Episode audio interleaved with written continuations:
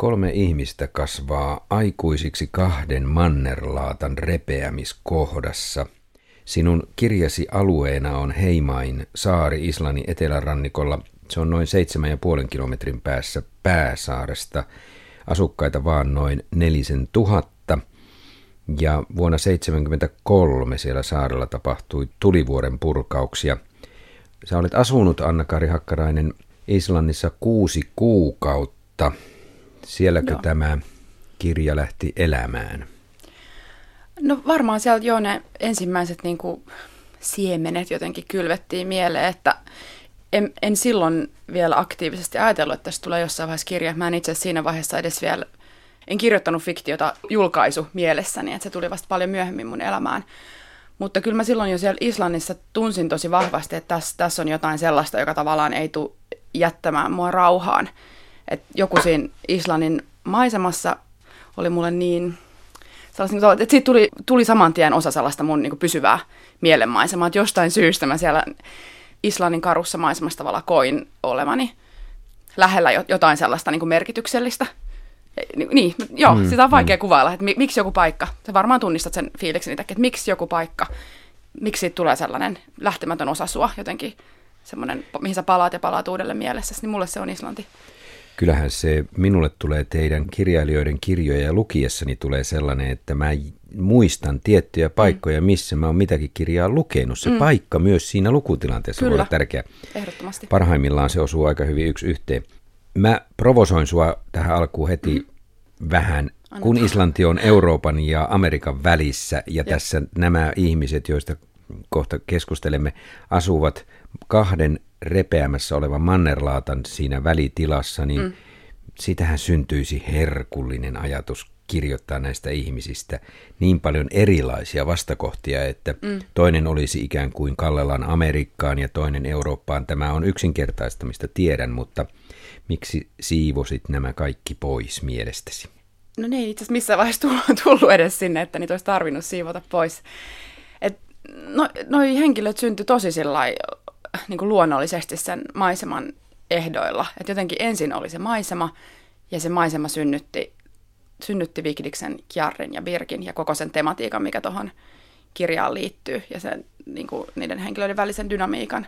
Et onneksi en edes joutunut niin kuin, miettimään, Niinpä. että käytetäänkö tätä vai en, koska se ei luojan kiitos tullut edes mieleen. Ni, nimenomaan onneksi niin. näin, koska mielestäni tämä sinun kirjasi on raikkaalla tavalla puhdas. Tämä on kaunis, puhdas tarina, joka on kirkas kuin kevät puro. Se on, se on intiimi kuvaus ihmisten välisistä suhteista, ja jos siinä olisi ollut mm. nämä muut elementit, niin se olisi ollut raskas. Kiitos, se... että tota kauniimmin ei oikeastaan kyllä voi, voi sanoa. Ja se on ehkä siis, onpa ihana kuulla, jos siitä tulee lukijalle niin kuin edes vähän tällainen fiilis, koska se on se, mihin mä kirjoittajana jotenkin pyrin sellaiseen niin kuin tiettyyn puhtauteen, että että tavallaan mä yritän kirjoittaa jollain lailla itteni ohi tai niin, itseni ohi tai läpi tai jotenkin sillä että, että, että se teksti vaan just soljuisi kuin vuoristopuro, niin kuin mm. tavallaan mun, mun läpi välillä hitaana ja välillä kovaa kuohuvana ja ehkä vaan sillä niin kuin välillä koskettaisi jotenkin mun persoonan jotain ja muistojen kerrostumia, mutta lähinnä vaan, että se olisi sellaista puhdasta ja sen niin kuin kielen ehdoilla etenevää sana sanan perästä niin kuin hyvin puhtaasti kuohu, eteenpäin kuohuvaa. Vaikea kuvailla, mutta se on ihanaa, ihanaa jos tulee edes vähän tällainen fiilis. Kun Vigdis pääsee mielessään ilmaan, ihmiset menettävät nimensä ja viikot päivänsä, ja hetkeen silläkään ei ole väliä, kuka rakasti ja ketä, ja saisiko hän sen, mitä tahtoi. Ilmassa hän saa kaiken. Maisema ympäröi häntä joka suunnasta, se jatkuu alaspäin ja joka suuntaan ja muodostaa jossain kaukana toisella puolella kokonaisen pallon, ja hän on osa sitä. Hän lentää pallon pinnalla, pitkin sen kaarevaa pintaa, ja meri pysyy paikoillaan, vaikka kaikki valuu alaspäin, ja maa kohoilee jo, ja kaukana jäät paukkuvat ja repeävät raivoten railoille, ja valkoinen ja sininen ja musta murtuu vuoroin lohkareiksi ja sulaa puroiksi, ja kaivertaa jokia ja vetää mustaa lietettä mukanaan ja katkoo teitä ja ruokkii eläimiä ja välillä sihisee kuumana ja hohkaa kylmänä ja sukeltaa maan alle ja kuplii takaisin pinnalle ja tippuu korkealta kalliolta kohisten alas ja haihtuu usvana ilmaan ja sataa syksyn tullen takaisin. Tässä on suljettu saari ja sehän on tavallaan monesti aina herkullinen hyvä lähtökohta kuvata suljettua yhteisöä ja jännitteitä siellä.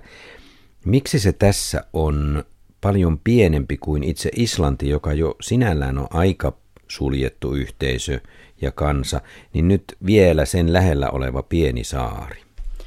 Niin, jostain syystä vaan se Heimae oli mulle sellainen, että se alkoi niin kuin, paikkana kutsua mua luokseen jotenkin väreillä jotain sellaista.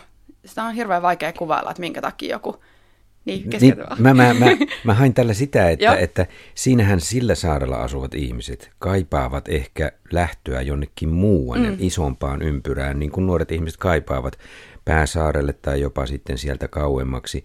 Niin tässä on tavallaan se kaipaus sieltä pienestä ympyrästä lähteä pois.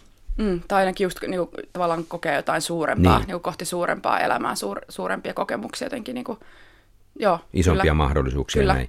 Mennään kyllä. nyt Anna-Kaari Hakkarainen näihin henkilöihin. Tässä on minulle tavallaan viisi päähenkilöä. Kjarri seisoo keskellä eteisen väsynyttä harmautta ja katsoo sen jokaista yksityiskohtaa tarkasti. Kun Birk lähti saarelta, meren alla oli pieni maanjäristys. Se tuntui mantereellakin asti. Kolmiossa on veljekset Kjarri ja Birk. He ovat syntyneet samana vuonna tiivistä tahtia. Ja sitten on saaren nuori tyttö Vigdis ja sitten on säveltäjä. Mm.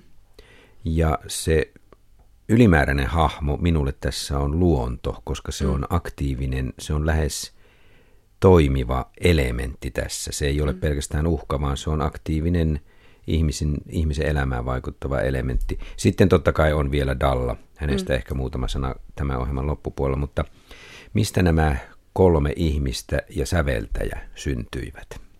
Kuten mä sanoin, että sitä on tosi vaikea selittää, että mistä ne tuli. Ne jotenkin vaan kumpus siitä heimain tuliperäisestä maaperästä.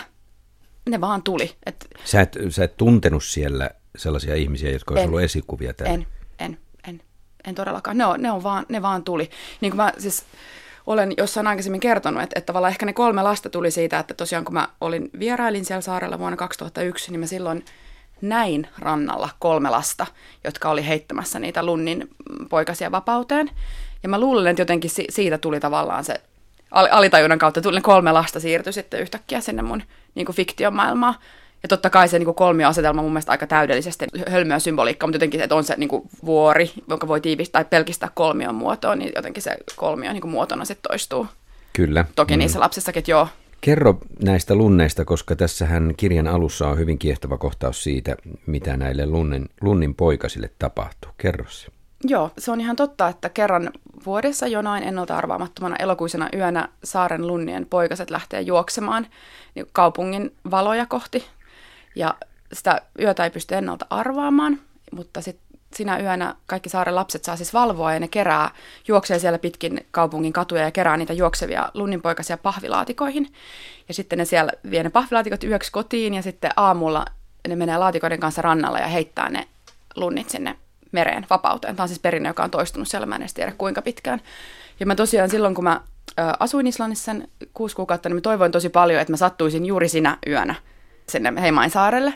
Ja mulle kävi niin uskomaton tuuri, että todella kun mä tulin sinne, olisiko se nyt ollut lauantai-aamu, kun mä tulin sinne lautalla, niin melkein ensimmäinen asia, mitä mä näin, kun mä tulin sinne, oli tosiaan kolme lasta ruttuisen pahvilaatikon vierellä rannalla. Ja yksi niistä lapsista, sellainen tyttö ojens mulle niistä linnuista yhden ja niin kuin nyökkäs päällään, että heitä. Ja mä pääsin heittämään yhden pienen lunninpoikasen vapauteen. On houkutus uskoa sinua, Anna-Kaari Hakkarainen, että tämä on syntynyt hyvin impulsiivisesti ja vailla tarkkaa ikään kuin rakennesuunnitelmaa, mutta siltikin tämäkin, mitä kerroit, osuu niin hyvin tämän kirjan koko rakenteen kanssa, että tässähän nämä kolme henkilöä, Jarri, Birk ja Vigdis, istuskelevat kielekkeen päällä. Mm. He eivät ole siellä alhaalla kylässä, vaan he ovat jossain mm. välitilassa ja siinä on se putoaminen tavallaan tai ainakin se uuteen hyppääminen. Mm. Tässähän nämä lapset antavat näille lunneille mahdollisuuden lähteä isoon uuteen maailmaan. Mm. Ja tosi tässä on se... Tosi hienoa, että olet löytänyt sieltä ton, että kyllä. Kyllä. Ja, ja, ja välitilassahan tässä ollaan muutenkin, tässä ollaan aikuisuuden kynnyksellä mm. ja sitten tässä on se kaipaus ainakin Birkillä lähteä saarelta ja niin hän kerran tekeekin, ainakin kerran tekee näin. Ja siinä on se kaipaus lähteä jonnekin. Se ei ole se, missä lapset, Kjarri, Birk ja Vigdis ovat alualkaen mm. ja sitten nuorempana se ei ole se, mihin he haluavat asettua. He haluavat tehdä elämällään jotain muuta – tavallaan tämä tuttu välitilassa oleminen on kantavana teemana tässä on, kirjassa. On se tosi isona teemana. Se on ihan totta. Siinä hän istuu, hengittää majan matalaa tuoksua ja katsoo sameasta ikkunasta kylän valoja kaukana allaan ja tähtien valoja yllään. Siellä alhaalla on Vigdis ja linnut ja ylhäällä kaksoistähdet. Kun näitä kasvatit, näitä Kjarria, Birkkiä ja Vigdisiä, niin minkälaisia haaveita heille halusit kirjoittaa? Mm. Yksihän on kantava haave tässä kirjassa. Niin, varmaan se isoin haave, että ne kaikki haaveilee siis rakkaudesta jollain tasolla. Ja niillä on hy- kaikilla hyvin erilainen suhde siihen.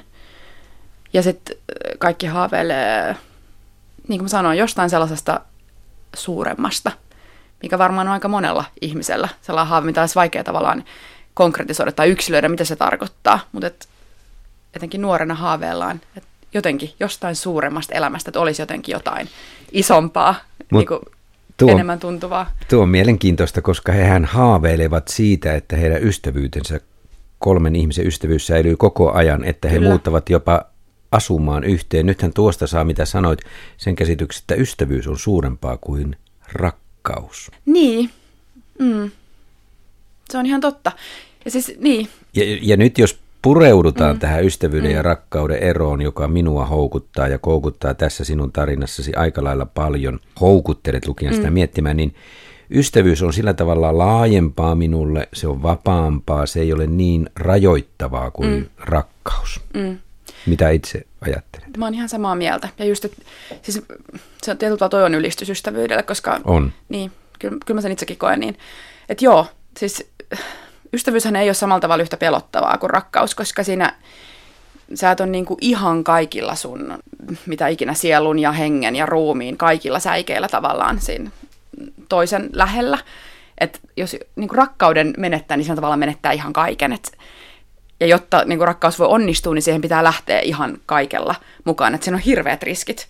Että siinä voi jotenkin menettää ihan kaiken ja niin kuin tulla niin syvästi loukatuksi, mikä samanlaista pelkoa ystävyydessä ei ole. Mutta sitten samaan aikaan myös niin kuin ystävyys jollain tavalla voi olla jollain tasolla vielä suurempaa kuin rakkaus siinä, että se on todella kahden niin kuin samanarvoisen ihmisen niin kuin vapaa valinta ja sellainen niin kuin hyvin pakoton valinta olla. Yhdessä siihen ei liity mitään lupauksia tai valoja tai yhtään mitään. Et se on todella vaan sellainen niin kuin valinta, mikä tehdään jostain syystä.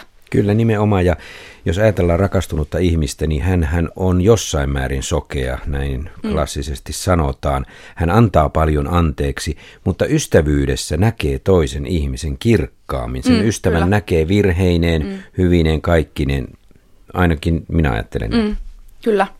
Miten julmasti ajattelet, että tämä ystävyys sitten muuttuu, kun aikuisuus tunkeutuu peliin ja sitä myötä rakkaus? No kyllähän se kaiken pilaa. ja, tota, kyllähän se Kjarin ja Birkin, tuo on vaikea kysymys, kääkä. No Kjarri on veljeksistä sellainen, joka on aika lailla kunnollinen. Hän täyttää näitä lunneja, mm. joka on aika mielenkiintoinen, että kirjoitat hänelle tällaisen harrastuksen. Siitäkin mielikuvitus alkaa laukata, että mitä sillä haluat kaikkea kertoa. Hän opiskelee ja hänestä tulisi hyvää puoliso Viikdisille. Mm.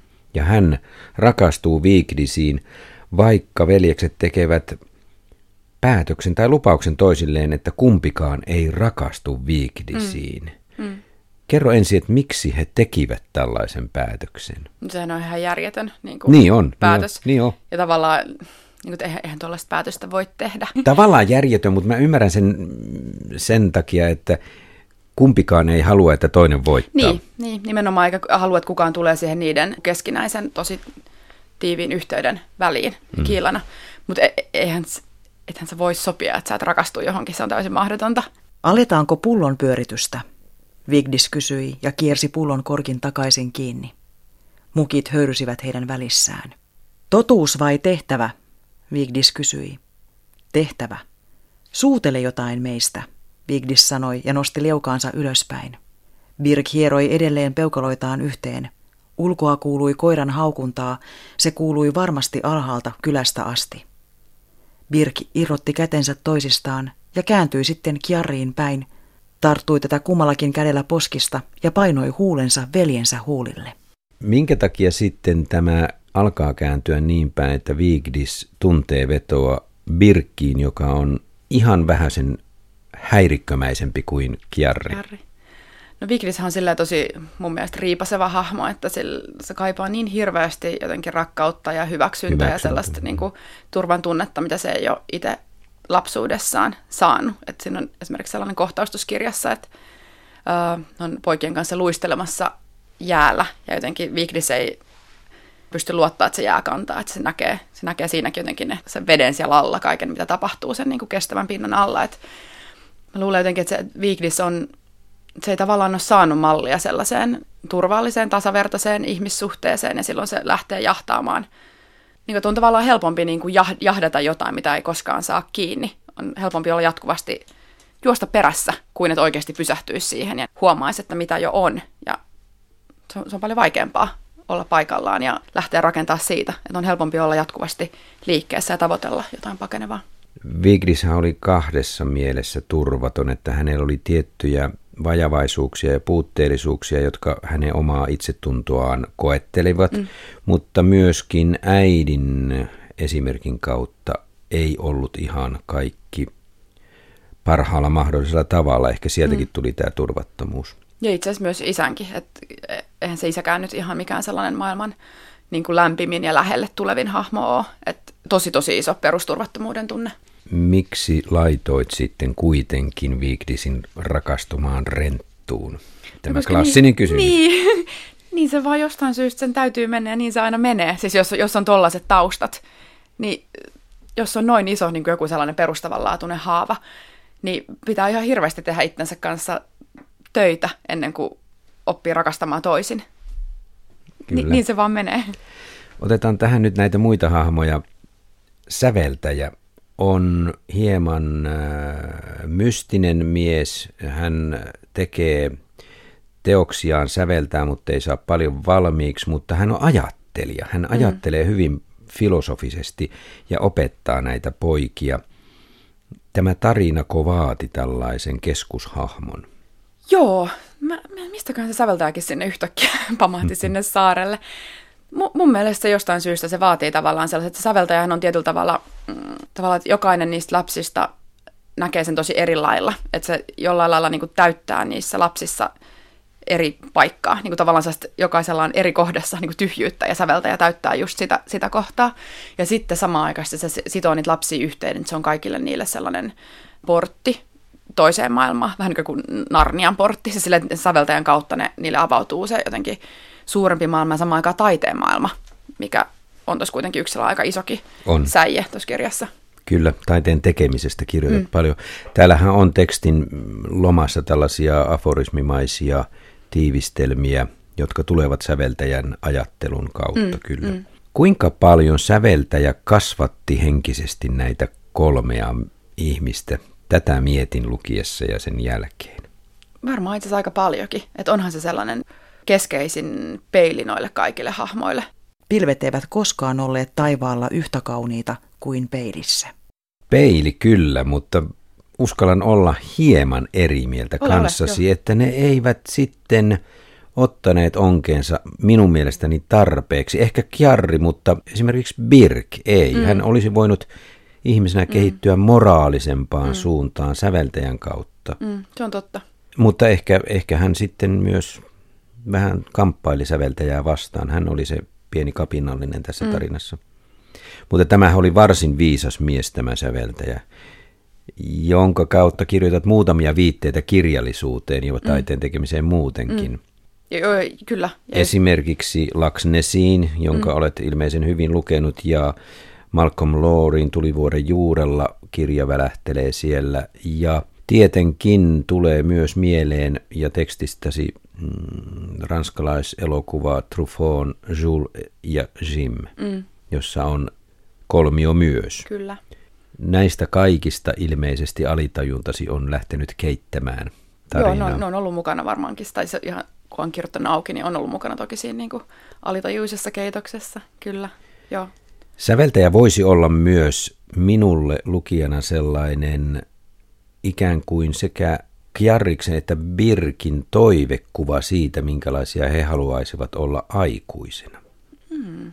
Tosi kiinnostava näkökulma. Mä en ole itse sitä ajatellut. Mutta joo. Joo, että kyllähän se niinku edustaa niille nimenomaan jotain sellaista niinku tapoteltavaa aikuisuutta, viisautta. Joo, kyllä. Ja Kiinnostava huomio. Tämä sen vuoksi, koska minulle oli yllätys, että laitoit sitten Viigdisin sellaiseksi, joka menee lähimmäksi säveltäjää. Mm. Kun hän ryhtyy kirjoittamaan kirjaa. Mm, kyllä. Ja onnistuu siinä. Niin hän, hän tavallaan kirjoittaessaan toteuttaa sen, mitä säveltäjä, jos nyt ei saarnaa, niin ainakin opettaa nuorille Kyllä. Viiklissä samalla tavalla itse asiassa säveltäjä oli myös käyttänyt tavallaan taiteesta tulee sellainen niin kuin pelastusrengas tai joku niin kuin elämänlanka, joka on pelastanut siis aikoinaan säveltäjän ja tuonut tuonne saarelle ja sitten samalla tavalla pelastaa Vigdisin sellaisessa tilanteessa, jossa voisi käydä myös toisin. Tästä kirjastasi puuttuu mielestäni eräs teema, joka on aika monessa tämänkin kevään kirjoissa, aika monessa kirjoissa on – en löydä tästä paljon häpeää ja syyllisyyttä, mutta olenko jättänyt huomaamatta jotain? No ei ainakaan siinä määrin kuin monessa, mm. monessa tämän kevään kirjassa. Ei se tosiaan ole mikään sellainen suuri teema. Et toki varmaan niin kuin, onhan siellä jonkun verran petoksen aiheuttamaa Petos, häpeää petos. ja syyllisyyttä etenkin. Nyt mä varmaan paljastan liikaa, mutta etenkin Birkillä sellaista niin kuin tavallaan ja mitä se häpeä kun häpeä, niin kuin mä sanonkin sen ihan ääneen, että kun häpeä on tarpeeksi suuri, niin voi tavallaan tehdä mitä vaan, että jotenkin ei ole enää mitään hävittävää. Että se, sitä kyllä toki on. Se, silloin ollaan kirjan loppupuolella mm, jo aika mm. paljon. Toki Birkkiin tämä liittyy ehkä Viigdisin vanhempiin myös, mm. mutta se ei ole minulle lukijana sellainen kahlitseva teema, joka vaikuttaisi näiden kolmen ihmisen käyttäytymiseen kovinkaan paljon. Ei ole, se on totta. Kirjoitat yhdessä kohdassa, Aina, jos ihmisellä on tukalassa tilanteessa kaksi valintaa, joista toista puoltaa vaisto ja toista järki, vaisto voittaa. Kukaan ei voi tietää, mitä sivistyksen kuoren alla on. Saamme tietää sen vasta ääritilanteessa. Silloin kaikki salattu ja meihin aikojen alussa kirjoitettu purkautuu ulos, ja sen kulkua voi vain yrittää hillitä ja hidastaa, ei estää. Mitä tarkoita tällä? Siis tässä ei kuitenkaan ole asetelma esimerkiksi Kjarri ja Birk, ei ole, toinen ei ole järki ja toinen vaisto. Mutta mitä, mitä tarkoitat tällä? Tämä oli aika olennainen minulle tämä kohta. Mm, mä tarkoitan just, just niin kuin siinä sanotaan, että kun on, ihminen laittaa ääritilanteeseen, niin silloin tavallaan se vaistojen maailma meissä, niin se vaan on vahvempi. Se tulee sieltä jostain tosi tosi syvältä menee sen kaiken järjen ja sivistyksen kuoren yli. Niin, ja sitten kun tätä kohtaa jatketaan, kukaan ei voi tietää, mitä sivistyksen kuoren alla on, niin tässä minulla alkaa tulla kynällä kysymysmerkkejä mm. lukemisen viereen. Ajatteletko, että sivistys tuo mukanaan epäilyttävää kuorta ja että sen sisällä olisi jotenkin puhdas ihminen, vai toisinpäin, että sivistys peittää ehkä alleen sen pahuuden ja vaiston tuottaman pahuuden, mitä ihminen sisällään pitää. Eihän tietenkään ole joko tai, niin. mutta nämä kaksi ääritulkintaa niin. tuli mieleen. Sillä tavalla kumpikin. Tässähän on kohtaus, jossa vaisto tekee pahaa. Mm, niin on. Jos siinä olisi käytetty järkeä, mm. niin tilanne olisikin kirjan lopussa aivan toisenlainen. Toinen, niin olisi, niinpä. Kun mainitsin tässä muutamia kirjallisia viitteitä, niin yhteen kiinnitin huomiota Kavabaatan Lumen maa-kirja. Mainitaan tässä oikein nimellä. Miksi se on sinulle ollut niin tärkeää, että se tulee tähän mukaan? Siis se oli mulle ihan siis valtava, valtava lukuelämys. Mä itse asiassa luin sen mä olin kirjoittanut muistaakseni ton niin kuin ensimmäisen version. Että se on äskettäin vaan vasta lukenut ensimmäisen version tuosta kirjasta. Ja sitten mä luin sen ja mä olin se, että, että herra Jumala, että tässä on jotain niin samaa kuin mistä mä yritän itse kirjoittamalla saada kiinni. Että se oli jopa niin kuin hämmentävä kohtaaminen jonkun toisen mielen kanssa. Että siinä oli jotain, että oh, jos tuossa olisi edes niin kuin yksi prosentti siitä viisaudesta, mikä on siinä kirjassa, niin mä olisin tosi onnellinen. Siinä, siinä on vain jotain pystytty laittamaan sanoiksi jotain sellaista, mitä mä yritän itse kanssa epätoivoisesti pukea, jotain sellaista sanomatonta, oikeasti sellaista asiaa, mitä ei tavallaan pysty sanomaan sanoilla, niin se on siinä kirjassa. Ja just tuohon mun kirjan myös tematiikkaa maailmaan liittyvää. Tässähän on kieli myös hyvin olennainen tässä sinun tarinassasi ja, ja se kielen kauneus lumoaa lukijaa.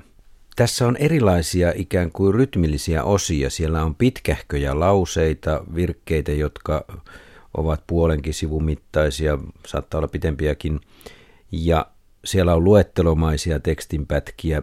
Mitenkä tarkkaan olet lukenut Eddan jumalrunot ja Islantiin liittyvät nämä tarut? No se on myös silloin, tosiaan kun mä muutin sinne Islantiin puoleksi vuodeksi vuonna 2001, niin silloin mä kahlasin käytännössä kaiken, mitä mä vaan löysin niin kuin Islantiin liittyvää kirjastosta, sekä kaupungin kirjastosta että pohjoismaisesta kirjastosta. Ja jotain mä luin ruotsiksi, niin kuin, että mulla oli ihan siis todella niin kuin ahmimisvaihe, että mä ahmin kaiken. Ja silloin itse asiassa luin myös Eddaa, mutta en nyt tätä kirjoittaessani mä pyrin, pyrinkin siihen, että mä en kauheasti lukenut islantilaista proosaa kuin ihan jotain tiettyjä juttuja.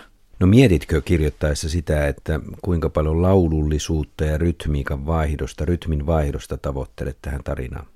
Joo, että siis mul, se on itse asiassa tosi iso osasta mun kirjoittamista on se, että mä nimenomaan pyrin, se, niin kuin, että se teksti kulkee musiikillisesti. Ja se on niin kuin, tavallaan se mulle onnistuneen tekstin mittari jotenkin sellainen, että mä tunnen, että se niin kuin soi mussa. Tämä kuulostaa tosi hassulta, mutta jotenkin niin, että sen pitää kulkea sillä kuin musiikki ja välillä niin samalla tavalla niin, että siinä on se erilaisia rytmimuutoksia ja jotenkin välillä avaria niin kuin äänimaisemia ja sitten taas välillä mennään niin kuin ihan pieneen pieneen johonkin teemaan, joka taas toistuu ja kasvaa ja varjoituu. Että siis joo, ehdottomasti yritän kirjoittaa musiikillisesti. Se on sen verran kuitenkin intiimi kuvaus ja hyvin läheltä kirjoitettu kuvaus näistä ihmisistä, että se ei ole sinfonisesti paisuteltu, jos käyttäisin tällaista mm. kuvausta. Mm.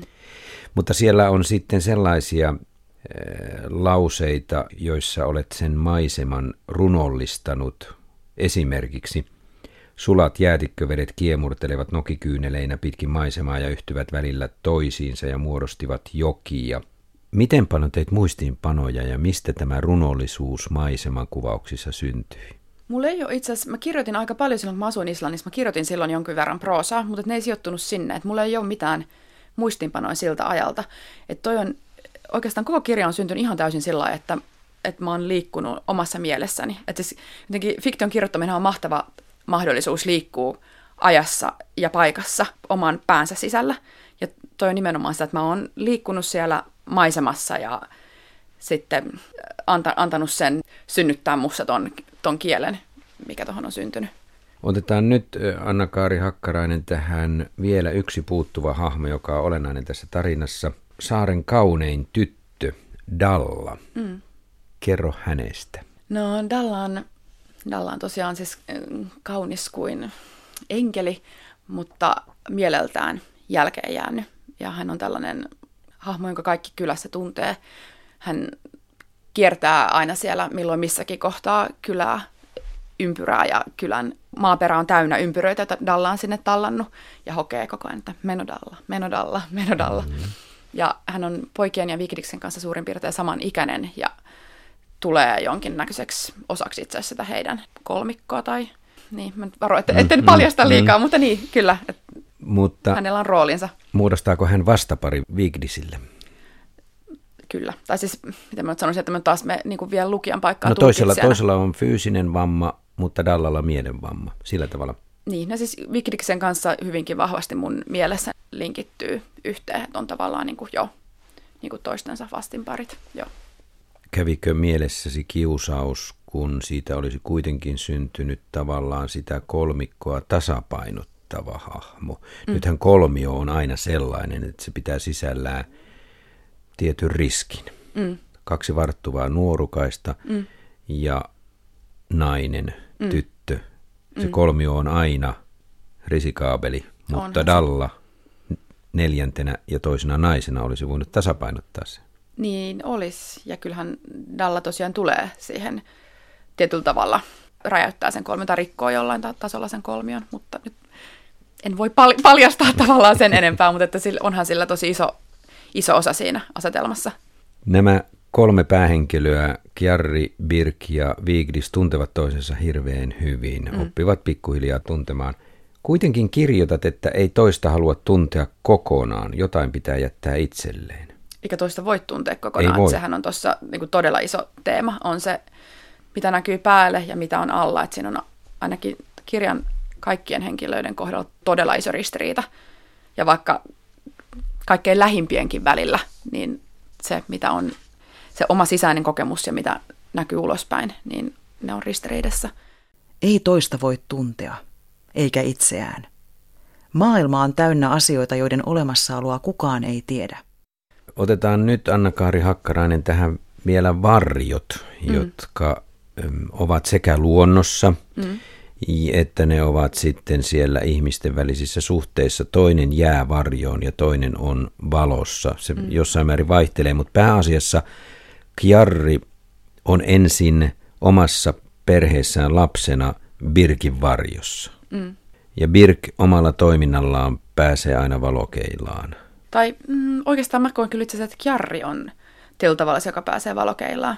Kjarri on se, joka saa koulussa stipendejä kyllä, ja tietää kyllä. oikeat vastaukset. Ja siis... Kyllä, joo, mutta monesti se koulun paras oppilashan ei kuitenkaan ole se, joka on keskiössä siellä luokassa. Niin, Kjari se vie vo... taas toisella tavalla sen niin valokeilan itsensä erilaisilla keinoilla. Niin. Joo. Mutta minä lukijana tunsin, että Kjarri jää kuitenkin Birkin varjoon. Ehkä se johtuu sitten suhteessa Viiglisiin. Mm, joo, joo, mä itse jotenkin koen, niin, että ehkä siellä perheessä tavallaan kjarri on enemmän, enemmän valokeilassa, mutta se on ihan totta, että se aika paljon niin kuin muuttuu siinä koko ajan, että kumpi, kumpi on siellä varjosalla puolella ja kumpi on valon puolella.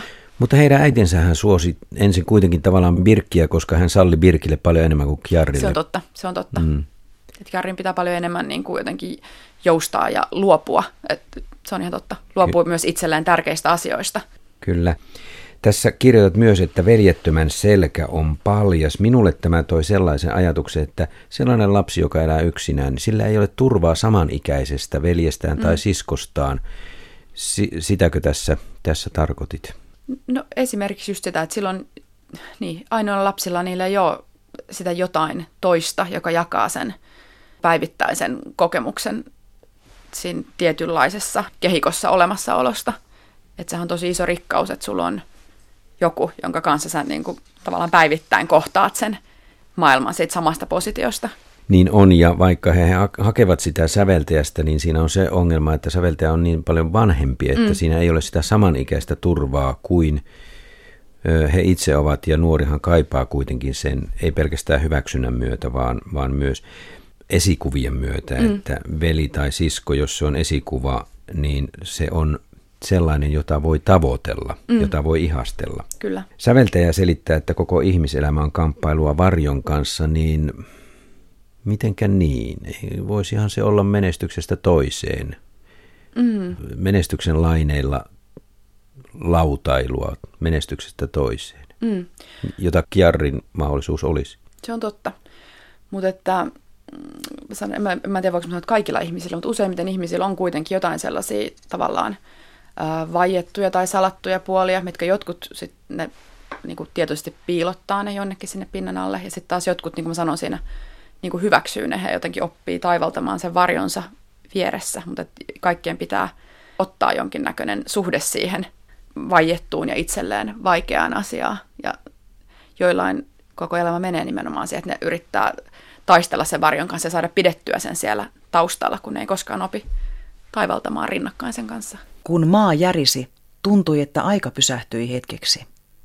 Kaupan kassa unohti painaa nappia, joka kilautti kassaluukun auki. Opettaja unohti karttapallon pyörimään hiljaisessa luokkahuoneessa. Kalastajat katsoivat kerrankin taivaalle. Jokainen pidätti hengitystään ja odotti. Oliko pahin siinä? Oliko järjestys vain enne, oire jostain suuremmasta? Vai päästinkö tälläkin kertaa säikähdyksellä? Jäikö riita vain pieneksi nahisteluksi vai repäisikö se auki perhehelvetin? Tässähän aivan kirjan loppupuolella mm, tulivuoren purkaus varjostaa koko yhteisöä. Mm. Se peittää sen varjoon, kuten teki tämä suuri tulivuoren purkaus koko Islantia ja melkeinpä Eurooppaa. Niinpä, niinpä. Se taisi olla sinulla mielessä, kun, kun kirjoitit tätä. Ainakaan tietoisella tasolla mä en ollut miettinyt sitä, mutta voihan olla, että se on ollut Alitajunnassa. niin, joka on tavallaan palauttanut ne jotkut vanhemmat tarinan ituset mieleen. On se mahdollista? Toisen näistä henkilöistä, en sano kumman, mutta toisen ajat kohti tietynlaista umpikujaa ja tietynlaista rikosta. Näin on. Mi- miksi tämä tarina vaati sen rikoksen? Minä kysyn tätä sen vuoksi, Anna-Kaari Hakkarainen, sinulta, koska minä lukijana olin niin lapsen uskoinen, että toivoin onnellisuutta ja onnellista loppua tälle kirjalle. Niin, balladissa ei ole koskaan onnellinen loppu. no tämä on ballad Niin. kyllä, joo. Ja siis toki niin kuin, mun mielestä se loppu voi myös lukea monella tavalla. Että mulla esimerkiksi muutama ystävä jotenkin on ollut silleen, että ne on lukenut sen tosi eri lailla kuin sitten taas jotkut muut. Että kyllähän sen, jos haluaa, niin voi lukea myös hyvinkin valoisana.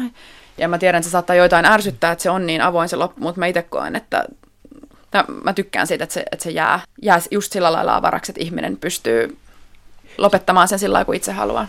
Sitä se tekee, ja ei se, eihän tämä ole tumma eikä synkkä. Tämä ei ole synkkien Ei. virtojen balladi, vaan tämä on kauniiden värien balladi. Mm. Ja, ja, ja ei tässä se loppukaan tuo, tuo sellaista raskasta synkkyyttä, mutta se rikos on aika ikävä ja paha tässä. Se on totta.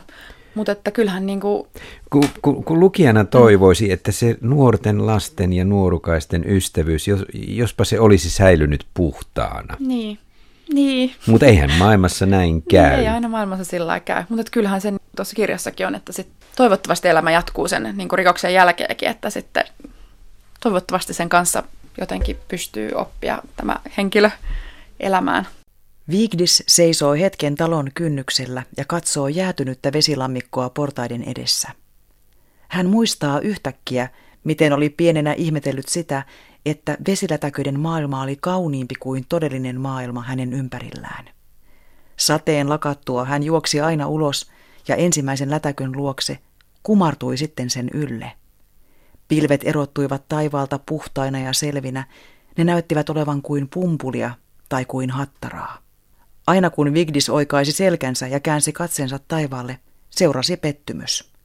Pilvet eivät koskaan olleet taivaalla yhtä kauniita kuin peilissä.